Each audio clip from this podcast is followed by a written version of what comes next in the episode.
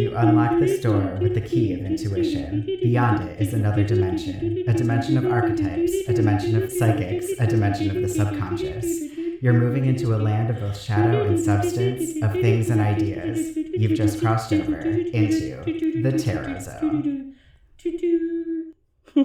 That's not how that ends, but it's good enough. so here we are in the Tarot Zone. Hi everybody. It's it's time for our Prisoner of Azkaban tarot recap episode. Very exciting. We made it through this book. We started last October, so, you know, congratulations us. Yeah. Uh, we don't have Sarah this episode, and also we have changed the format, and I think it's gonna be really exciting and nice for everyone involved the listeners and us, your hosts. So, you know, let us know if you like it or if it was better before. And yeah, we're just going to hop in. What you're going to hear is we're going to sort of just talk through the plot of the book. And like as we go, we'll talk about how the Fool's Journey is taking place in relation to the tarot cards. So my my plot starts off with Harry Potter, a lad of just 13, runs away from home. Do you have anything before that? Oh, just you know, uh, Harry starts off his summer like so many of these books with his shitty blood family being shitty to him, and the Wheel of Fortune always trying to rob Harry of, of any semblance of having a normal year at Hogwarts. Totally. Yeah. And I think he it's funny because he enters this period of stasis at the beginning of every book where he's at with the Dursleys and then his fool's journey starts when usually when he heads back to Hogwarts, but this year it's when he blows up his aunt and runs the fuck away, which good for him. Yeah, I mean totally justifiable. I don't know if we say that in the episode because it's been 20 years since October 20, 2019. um, but yeah, if anyone deserves to, to happen to them, it's definitely on Marge. Yeah, totally. I feel like he's more the fool in this book than maybe even in book one because he doesn't even have Hagrid to guide him this time. Mm-hmm. Like, he really, he's literally setting off with his, like, I'm running away, you know, bandana tied to a stick that the that the fool is carrying in the card. Just like no purpose, no idea where he's going or what he's going to do, just he knows that he has to do this. So I think that's fun. Yeah, he spends the next couple weeks chilling. And the next thing I have is when we meet Crookshanks. Do you have anything before that? I was very fast and loose with my timeline, but yes, he does meet Crookshanks, who we decided has big high priestess energy from Crookshanks. Yes. So I think we're going to use multiple terms for some of these cards in this episode because I'm working on using gender neutral terms in my tarot readings and I'm really struggling. So I'm hoping that this will be good practice for me. But also, I want to make sure that our listeners know what cards we're talking about. So I'm going to call the High Priestess the Psychic because there's nothing gendered about being psychic. And obviously that's true because Crookshanks's pronouns are he, him. But yeah, Crookshanks literally spends nine months trying to get Harry and Ron and Hermione to listen the fuck up because he has a really important message for them.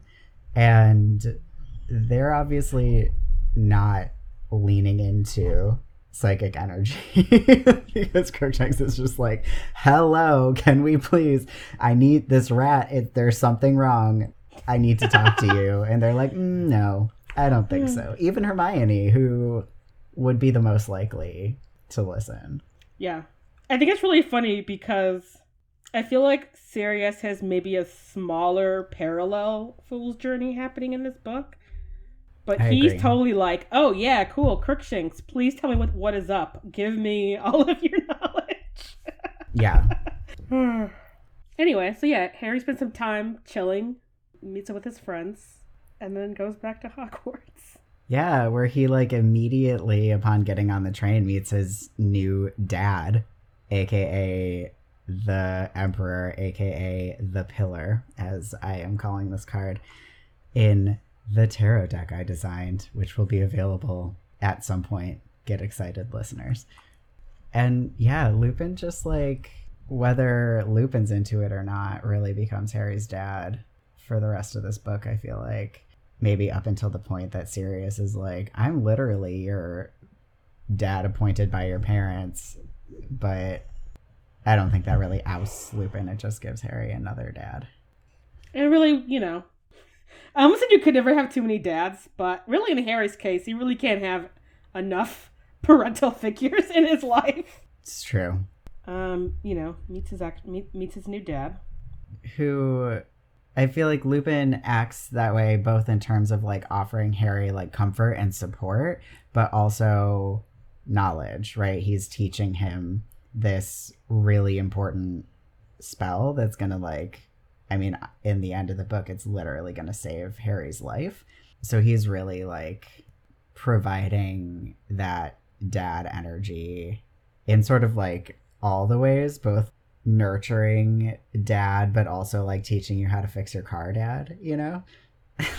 but also like angry protective PTA dad when he just is like, "Oh yeah, Snape, no, don't worry about this. Harry was with me." it's like uh, made my heart have feelings. uh, oh, yeah. Love Ben. I know. He's so great. I just realized and maybe we'll circle back to it. I don't know. Where does the magician come into this? I mean, I feel like Harry is always the magician, always learning, always growing, always coming into himself. I, you know, honestly, I kind of pegged, and maybe a little bit too literally, Hermione as the magician, as she is cramming as much information into her brain as she can this year, and she also has like time travel jewelry that, from Harry's perspective, she pulls out of nowhere to save the day, essentially. I think that makes sense. Totally. Yeah, like you know, Harry's Harry's like in the middle of a true crime story, and Hermione's in the middle of like, I don't know, junior year of college when like no one is sleeping and you're just trying to cram as much as you can, and you're like, wait, I don't want to do this anymore. I'm gonna take a normal class load now. oh, it's true. And she never does this again, so it's like less lesson learned about taking two extra classes. No, three extra classes at the, at the beginning, right? Minimum, yeah. Because she's taking basically all the electives that Hogwarts has. Yeah. Muggle studies, ancient runes, arithmancy, and then divination for a hot divination minute. until like yeah. April of the school year. That's like I most know. of the year. If you learn anything from this podcast, don't do that to yourself, people out there. I know. it's not worth it. Never it's definitely the, not worth it. the advanced track. It's it's a bad idea. Um, we also right away meet the Dementors, who are like our rolling bad guy throughout the book. Even though there are other bad guys, but the Dementors are sort of the most consistent, and they are. I think they're showing up as multiple things, but like my biggest energy that I got from them was the devil because the devil is all about like fear and being stuck in like old patterns. And I feel like obviously they're like fear demons, but also they like bring up the worst things from Harry's past. So they feel very devil to me. And also, you know, you can always break the bonds of the devil and that's like Harry's Patronus coming in, being like, "Get the fuck away from me." Like big star energy with the Patronus being like, I'm here. It's to be fine. I know things look really bleak and dark right now, but like we're to get through. Yeah, I definitely agree on the devil energy. I also thought the kind of like them kind of forcibly uncovering people's like deepest, darkest fears seems like very also the moon energy. Hard agree. Yeah and like really I feel like the worst kind of way. I mean, the moon is a rough card. I think it's I mean, obviously tarot readers always love the rough cards cuz it's like it only comes up if you're ready to do the work and like it's great to be ready to do the work. But you know, since dementors are like exposure therapy, that's like the roughest way to do the work. I really prefer for people to do the work by doing mushrooms personally much more gentle. Right? It's like much chiller. I feel like the Patronus is more like I don't know, compartmentalizing or something. It doesn't really help you work through the things that the Dementors bring up. it's maybe even though it's great in the moment, it's like not ideal. But if there were ways that you could really like process that stuff like the moon asks you to, the Dementors would have to find something else to bring up. That'd be cool. Reroute your neural pathways and be like, I actually faced that and I worked through it, and you're gonna have to bring up a different thing because I can allow that memory to be more like a story and less like it's happening in the present moment. Hashtag goals. Uh, I like I like don't have anything else to say for that besides it like, oh yeah, maybe it would be kind of I must have cool and I'm like, no, I guess that's what trickers are for. Bringing all of that shit to, to the foreground of your mind. I feel like it would be nice to get some like Harry Potter goes to therapy fanfic where he does get therapy and like work through that trigger and is able to like hear it when the dementors come and like not get triggered, right? Because the goal isn't for the thing to not be upsetting, it's for the thing to be upsetting in a way that doesn't bring you into the like state of hyper arousal that you were in when it happened. Mm-hmm. And it would be really rad to see him have that come up and like just be like, yeah, cast a Patronus. Like, this isn't even hard. Who wants to write this fanfic for me? we have to have some therapist fanfic writers out there who will do this for me. I trust our listeners. We're going to get an email two days after this episode comes out. uh, can't can't wait to read that. Thank you in advance to whomever sends that email. yeah. So Dementors learning the Patronus, which is the star. We get, of course, Harry's going through all this. He has ongoing, consistent, his chosen family, mm-hmm. Ron and Hermione and Hagrid, but also now Lupin, who, you know, are always the lovers for him this like supportive unit, but I believe you had in Sirius's parallel journey, you had another thing under the lovers, yes? Oh, yeah, obviously the reuniting of the lovers, OG lovers, Sirius and Remus. Yes. Which possibly the most believable relationship in this entire series. yes. Ah, and it's the one that the author hates the most, and it's just like, too bad you wrote this. yes. Oh God! Imagine, just imagine writing Sirius and Remus and being like, "No, you're not supposed to read them as a couple." It's like, oh, I do you know how to write? Like, I don't, I don't think that means what you think it means. Uh, yeah, if you're going for the like brotherly vibe, but that's between like Harry and Ron, you really missed the mark on that one. Like the mark is in one place and you're just sailed right past it. like literally, do we ever see Harry and Ron hug? Because I don't think we do. I don't think we do.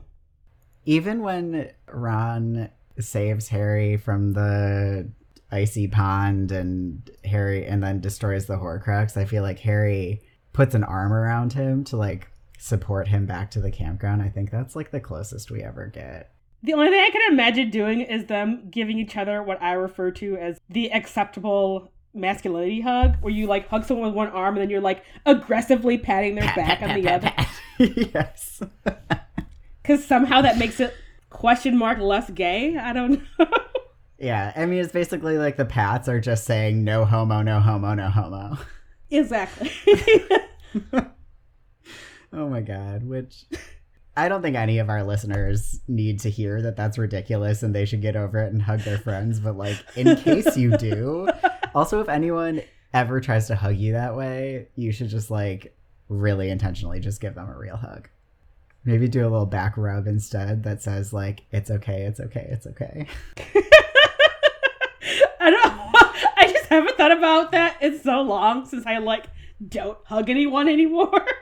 Oh, so it's no. like, oh yeah, that used to be a thing. Tragedy.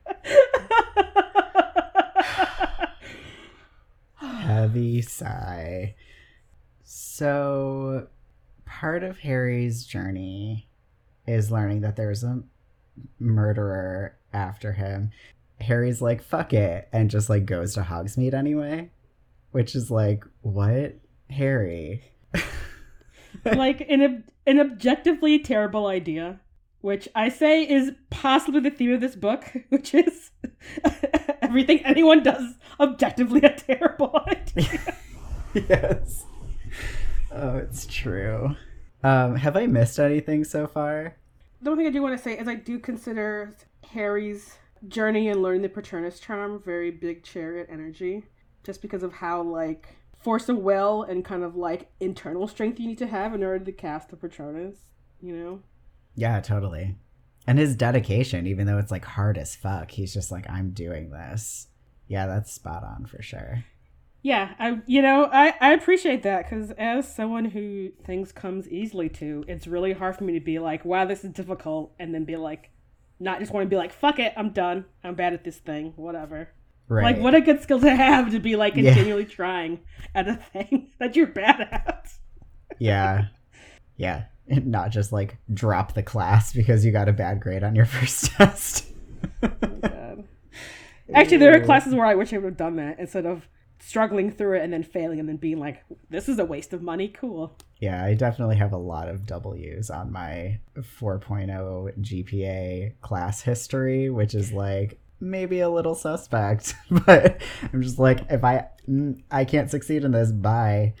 Yeah, well, yeah, I'm here to say that trying to force your way through it is not the way through. So yeah, I've never felt bad about it, unless it's a thing that I'm like, I know I'm gonna have to take this again later, even though that's not true. Because in fact, you can just drop out of college and never go back. Pro tip. and then later you'll start a podcast that's really nerdy and live your best life. So, just saying. Listen, I think our deep dive analysis has been, uh, you know, super educational. And has, in fact, been taught in at least one college class so far. So, look, I'm a fucking professor with no degree. Take that. Suck it.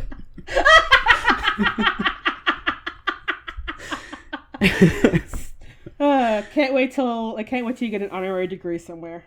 Someone give me a degree.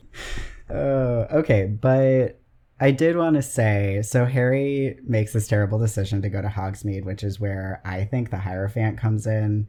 He just gets a lot of very stern lectures from sort of a lot of people, Hermione and McGonagall and Snape showing up to say some correct things with incorrect goals in terms of getting Harry kicked out of school, but like Snape is right about everything he says to Harry.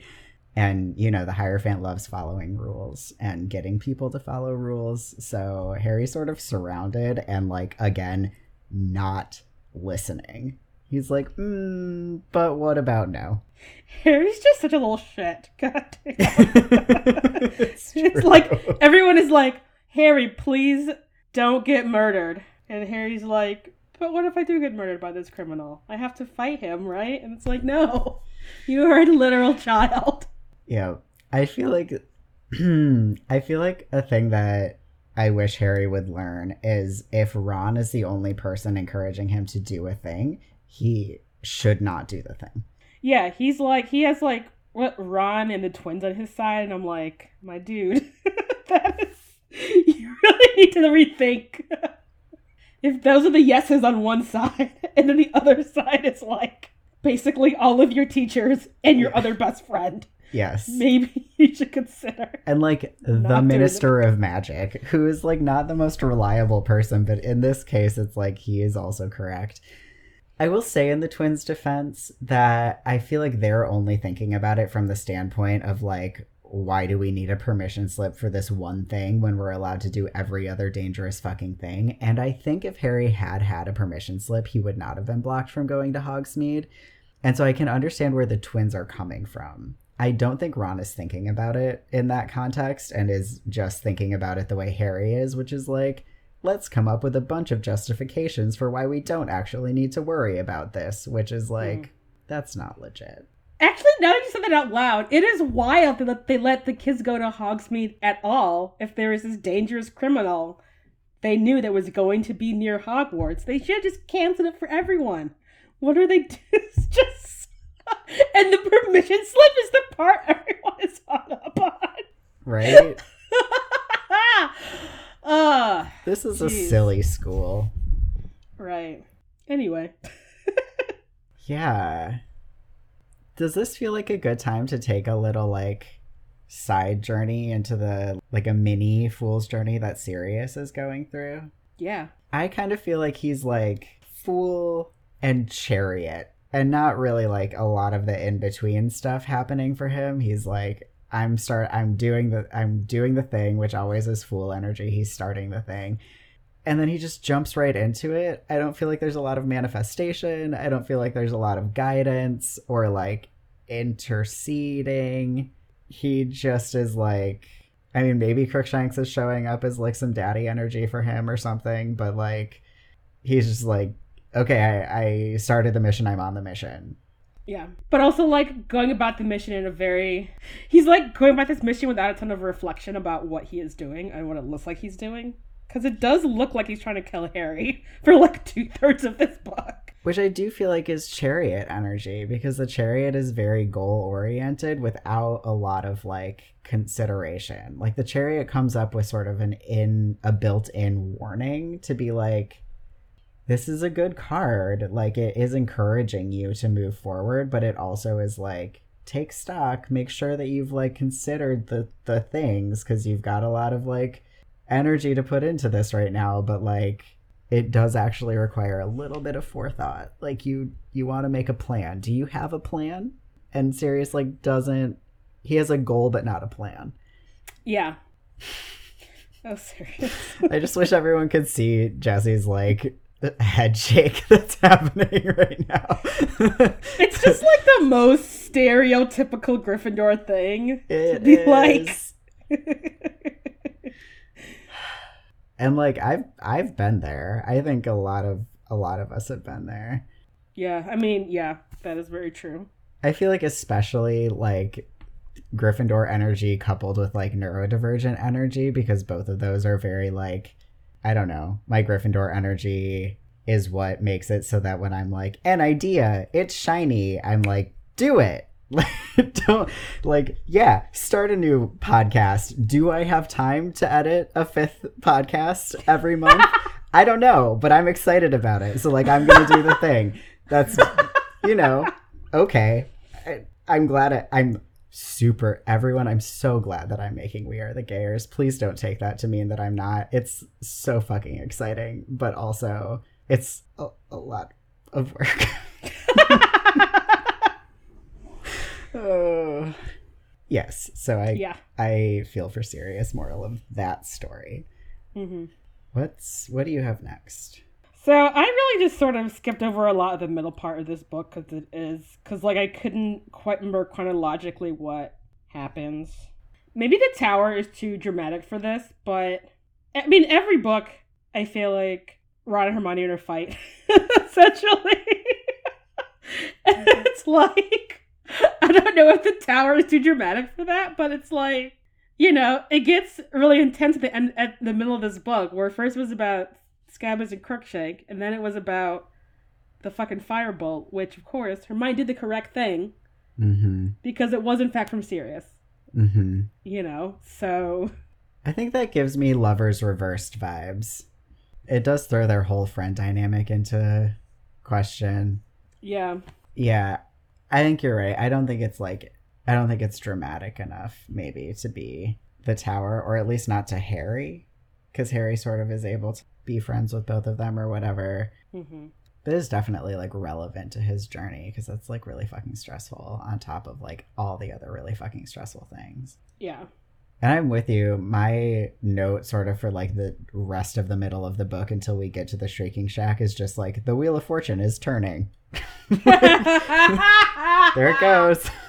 Shit's happening.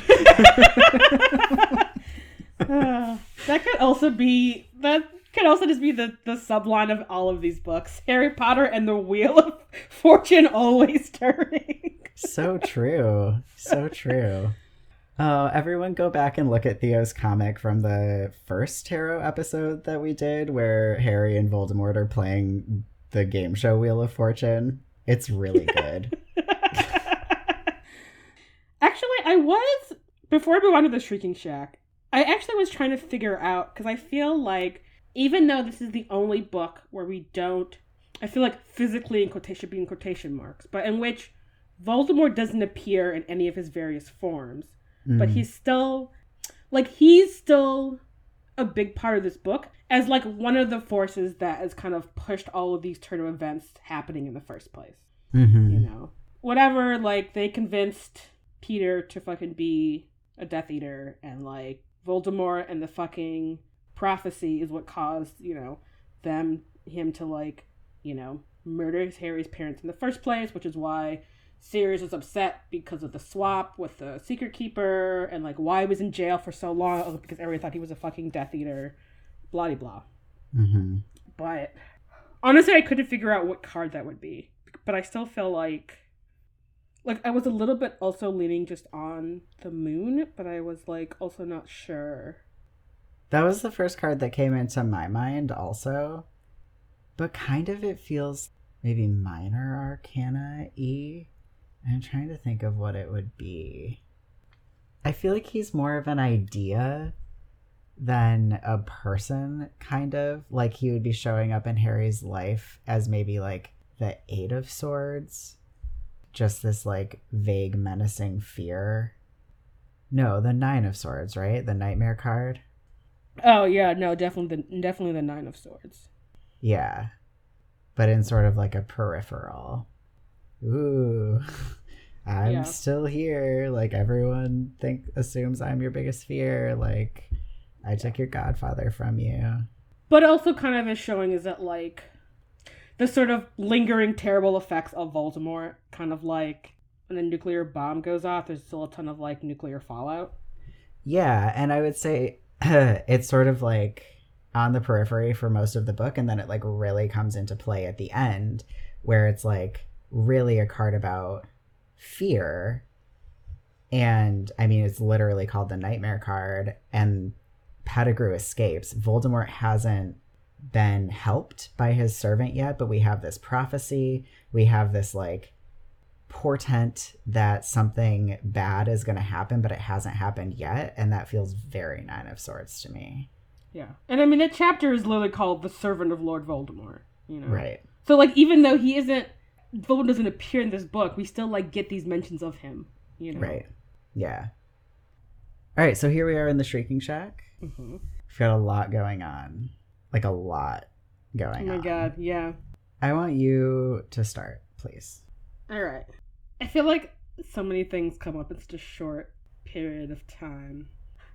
As you as you spoke of earlier, uh, I did call the reunion between Remus and Sirius definitely the lover's energy, and I think a lot of the revelations that happen in these string of chapters, I think, is definitely dramatic enough to be the Tower because it's like so many revelations after another that essentially change Harry and the others' worldview of what is happening and like what has happened in the past. And then we have Snape showing up at the wrong time, fucking things up, which I think is also the devil energy. It's like mm-hmm. the the devil's the devil's energy. That sounds like a terrible alcoholic sports drink.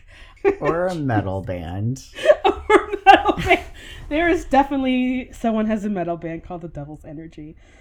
And then we have the reveal of Scabbers being a person, aka Peter Pettigrew, and which that revelation and how that's gonna affect the rest of the book and the rest of the series is I think it is the death card all the way because it's like Peter is literally transformed, but also figuratively transformed into from this old house pet to the faithful servant of Lord Voldemort. Mm-hmm. And it's in later books it's going to change Harry's future. I mean, pretty immediately in the next book, change Harry's future and like the future of the entire witching world so far. And if things aren't also intense enough, we have a little bit of the just we have a little bit of justice We have so much justice. So much justice. Wait, I want to jump in on the death card thing. Yeah. Because you're totally right. I think Peter is like the impetus for the death card, but I think it really is like about Harry's life, like the change that is happening, like Harry entering into like a new phase because like Voldemort's return really does change his trajectory in such a massive way. And I think he also has like a mini a mini death card thing when he finds Sirius and like is gonna go live with him and then has that taken away from him, which also is like part of the tower in a huge way, but like just the existence of Sirius and like this parental figure, even though he doesn't go get to get to go live with him, is really like life changing for Harry to just know that there's someone out there who cares about him the way that Sirius cares about him. And that's the way that the death card can show up in a good way. Yeah. I still always feel eternally bad for Harry for not ever getting. I mean, he lives with Sirius in a way that's not healthy uh, in a healthy place for when when Sirius is not in a healthy place emotionally. So it's not or quite physically. the same. Or physically, yeah. he, being in Grimmauld Place is like so awful for him. Yeah. Oh my god. What if Harry would just live with Sirius in the summer times on like the beach, and then showed up to Hogwarts with a tan every summer, every mm. fall? That would have been so good. Who would have even noticed? I mean, Dumbledore would have noticed, but yeah. All right. Yeah. So we the justice card, right? they give Harry the impossible choice to allow them to murder the man formerly known as Scabbers.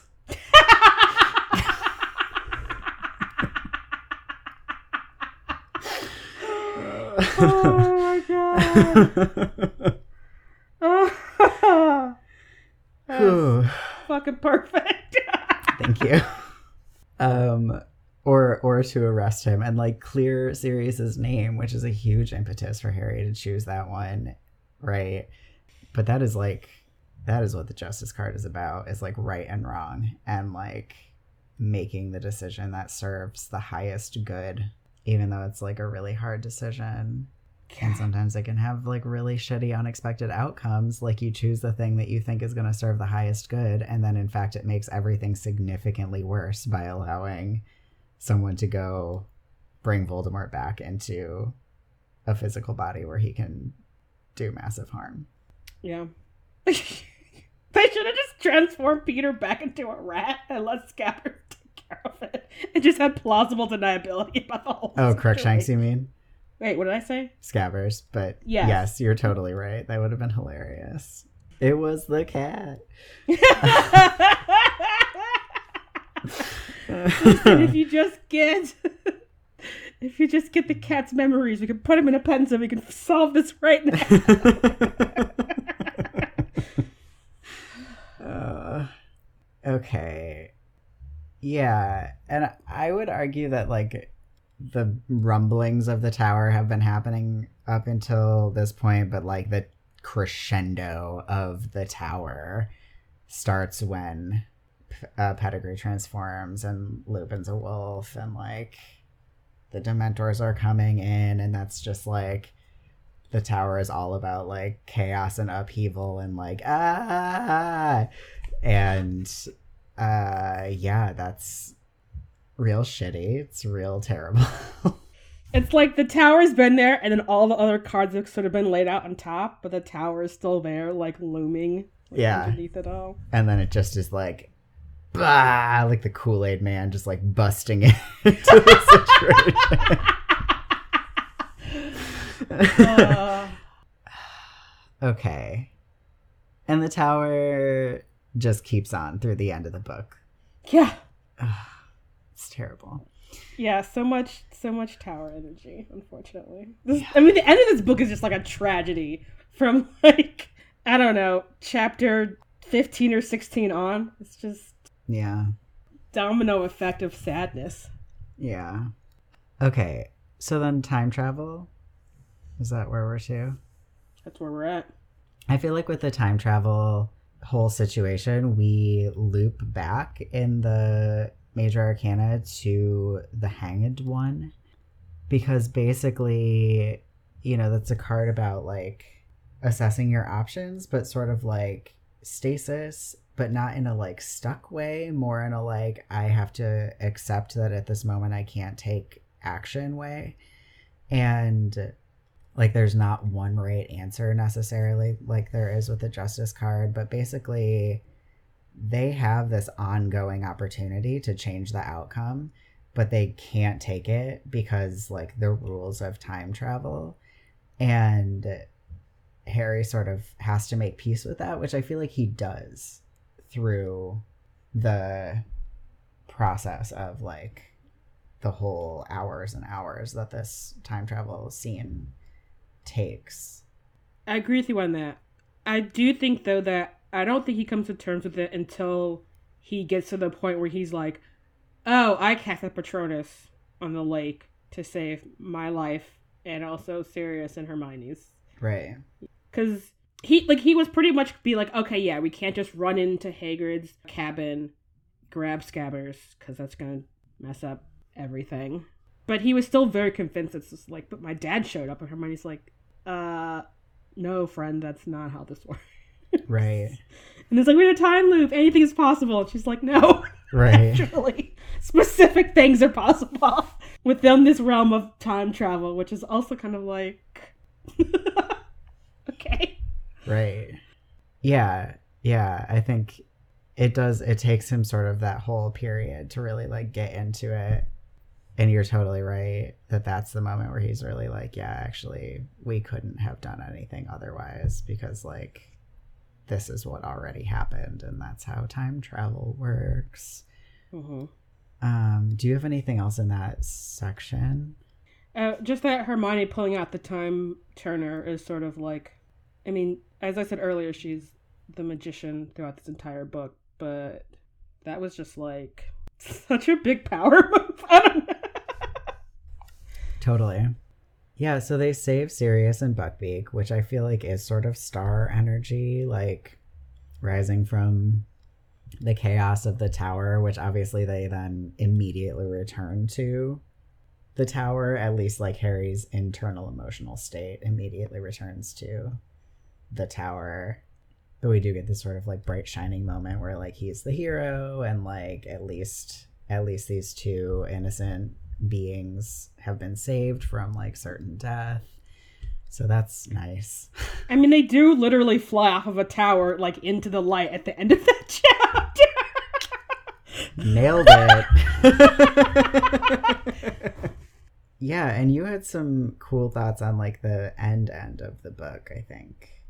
Yeah, I was thinking since the sun is kind of about like here are the rewards of all the things that have happened. Like very tangible rewards. I'm kind of just like, you know, the letter from Sirius to both Harry and Ron, and kind of this like literal gift of Pigwidgeon, the most adorable, tiny, fluffy owl ever, is like, it's kind of like the sun. It's just that like one little bit of like, because even though the end of the book is very much still very sad and like who knows what's going to happen in the future.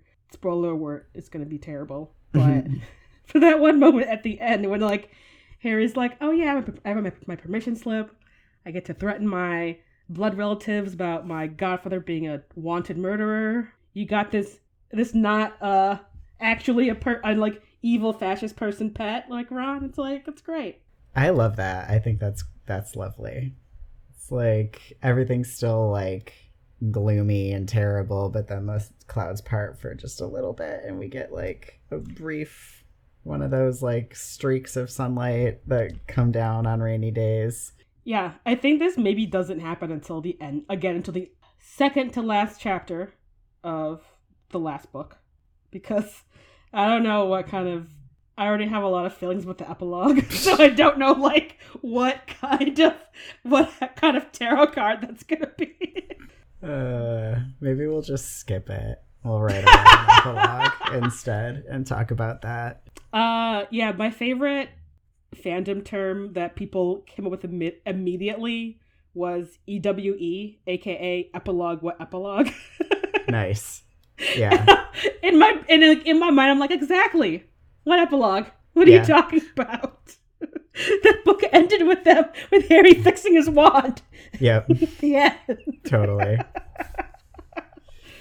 Uh, so yeah, we get we get a little glimpse of of the sun, and then I don't know. I feel like yeah, we really just go back to like the tower and a lot of uncertainty.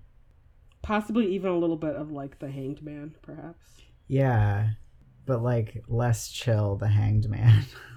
I feel like there's a sense of peace associated with the hanged man, but this does feel like it has hanged man or hanged one energy, but with I don't know, more like pressure and not pressure because there is nothing that can be done about it, but like knowing that whatever the outcome is going to be, it's going to be bad, right?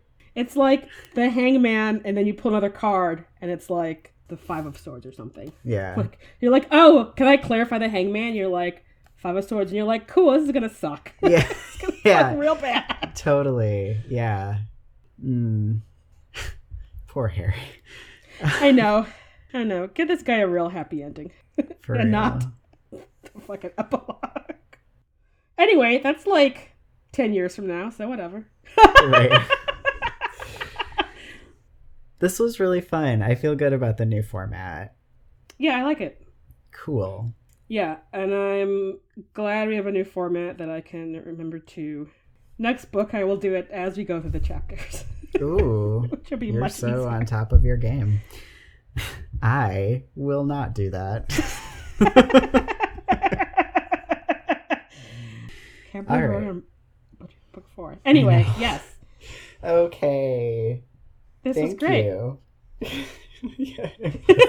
Sorry, you're gonna say the actual outro. Thank you for listening to this episode of The Tarot Zone, aka The Gayly Prophet. Um, if you haven't yet, make sure that you read Carry On by Rainbow Rowell and then start listening to our other podcast, Escape from Reality, because it's great. Um, also, you know, if you want to hear our Buffy podcast, become a patron and you will be able to listen to We Are the Gayers. It's also great. Uh, and that's available at patreon.com slash the Gayly Prophet. Also, this podcast, all these podcasts are produced, mixed, and edited by me. Uh, you can also find us other places on the internet. You could go to our website, which is thegaylyprophet.com, where you can like find a bunch of stuff, including our merch, which also now includes our sticker club, where you can sign up to get a new sticker every month in the mail. And we're on all the social medias at the Gayly Prophet the Gayly Prophet Pod on Tumblr. If you are, podcast, I think. thank you. The Gayly Prophet Podcast. If you're still a tumbling on Tumblr, I don't know. Whatever people, whatever you call it. I'm sorry. It was so. I love that. Don't apologize for that. Oh. Uh, If you're looking for 100% cash free ways of supporting us, you can leave us a five star review wherever you're listening to this podcast. You can also tell all your friends to listen to us. you can find me on the internet, for instance, if you want to get a tarot reading from me at my website, which is larkmalakai.com. That's L A R K M A L A K A I. I am also at that spelling on Instagram. And if you want to see me rant about things, you can follow me on Instagram at Live from Detroit or on Twitter at Jesse underscore Detroit. Our show art is by Theo Julien Forrester. The music in our theme song is by Kevin MacLeod. And until next time.